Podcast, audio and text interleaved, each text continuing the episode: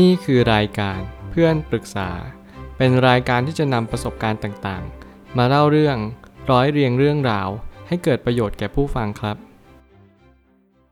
สวัสดีครับผมแอดมินเพจเพื่อนปรึกษาครับ วันนี้ผมอยากจะมาชวนคุยเรื่อง หนังสือ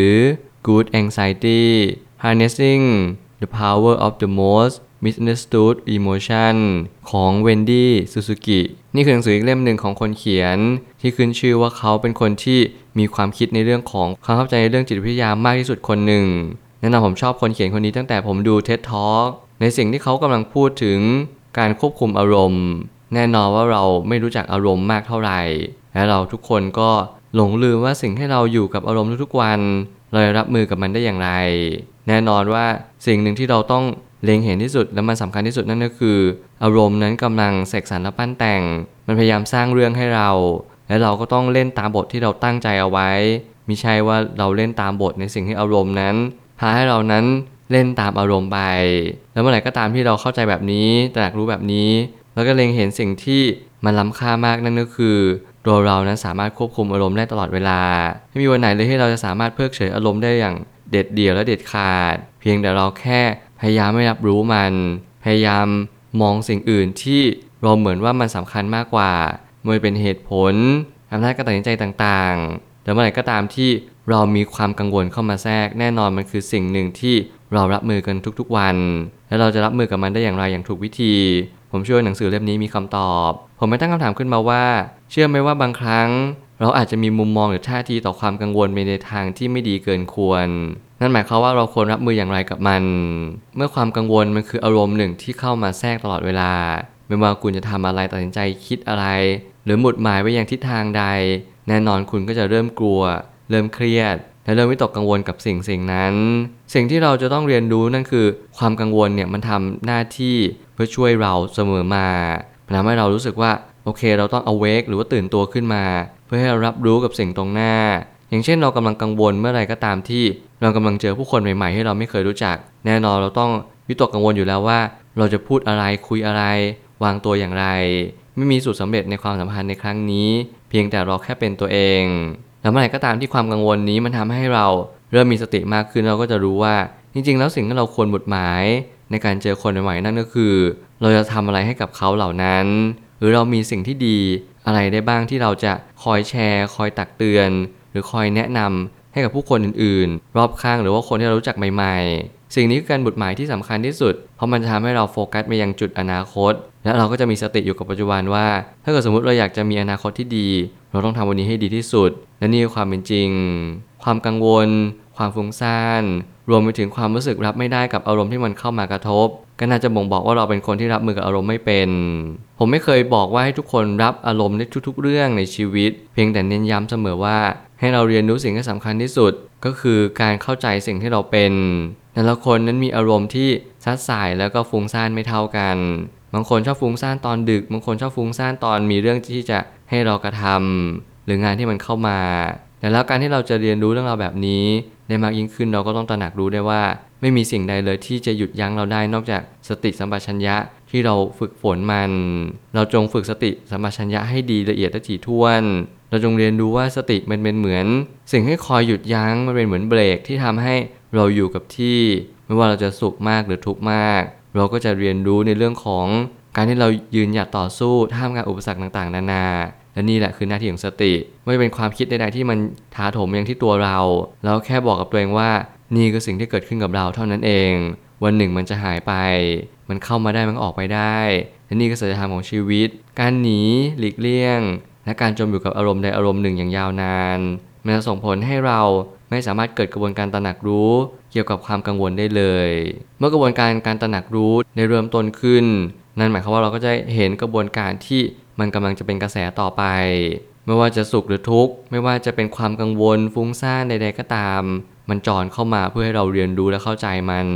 ผมว่าความกังวลเนี่ยมีหน้าที่ที่ดีมากกว่าเสีย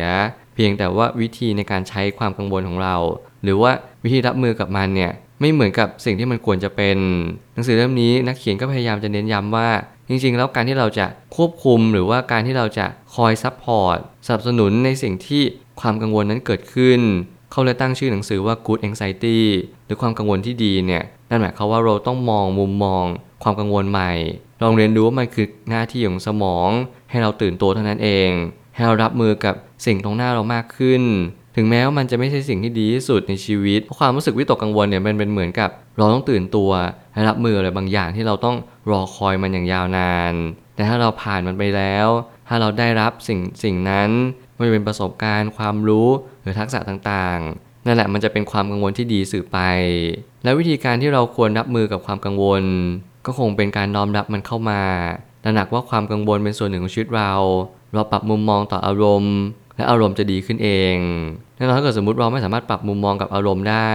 นั่นหมายความว่าเราก็ต้องยอมแพ้หรือซีโรราบ กับสิ่งที่อารมณ์นั้นเกิดขึ้นกับเรา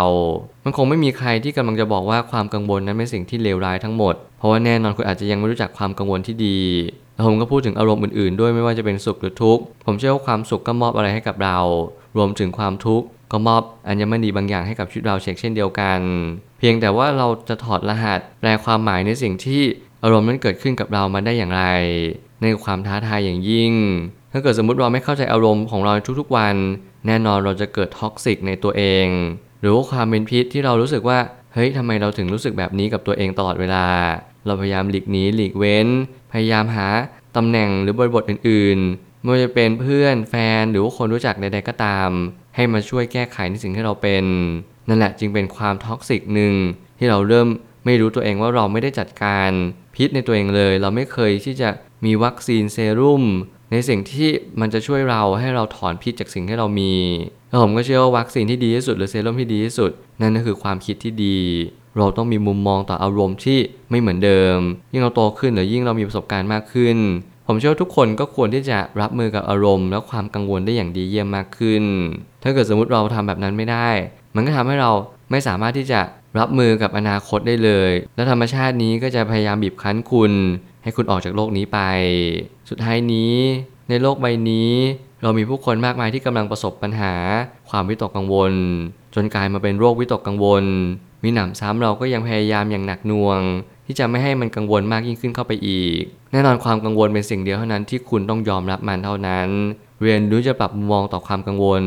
เข้าใจมันว่ามันมาดีไม่ได้มาร้าย ถ้าเกิดสมมติเรายิ่งรู้สึกว่าเรากังวลเลยยิ่งไปต่อต้านมันทำไมอารมณ์นี้ต้องเข้ามาตอนนี้ ฉันกำลังจะนอน ฉันนอนไม่หลับเลยเพราะความกังวล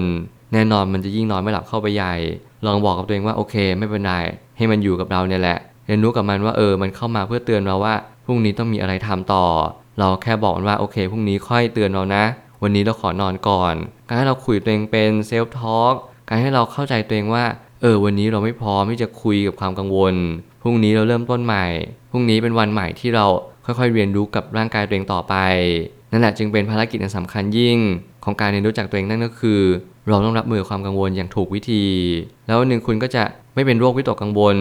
ความกังวลของคุณก็จะลดน้อยลง และหายไปอย่างปลิดทิ้ง อย่างที่คุณไม่เคยรู้สึกว่า โลกนี้ยังมีความโล่งโปร่งสบายอย่างนี้อีก ผมมีความหวังให้กับทุกๆ คนบนโลกใบนี้เลยว่า เราทุกคนจะก้าวข้ามผ่านความกังวลนี้ไปได้ โดยสติ สมาธิ และปัญญา ผมเชื่อทุกปัญหาย่อมมีทางออกเสมอ ขอบคุณครับ รวมถึงคุณสามารถแชร์ประสบการณ์ ผ่านทาง Facebook Twitter และ YouTube และอย่าลืมติด Hashtag เพื่อนปรึกษาหรือ f r ร e n d t a l k ด้วยนะครับ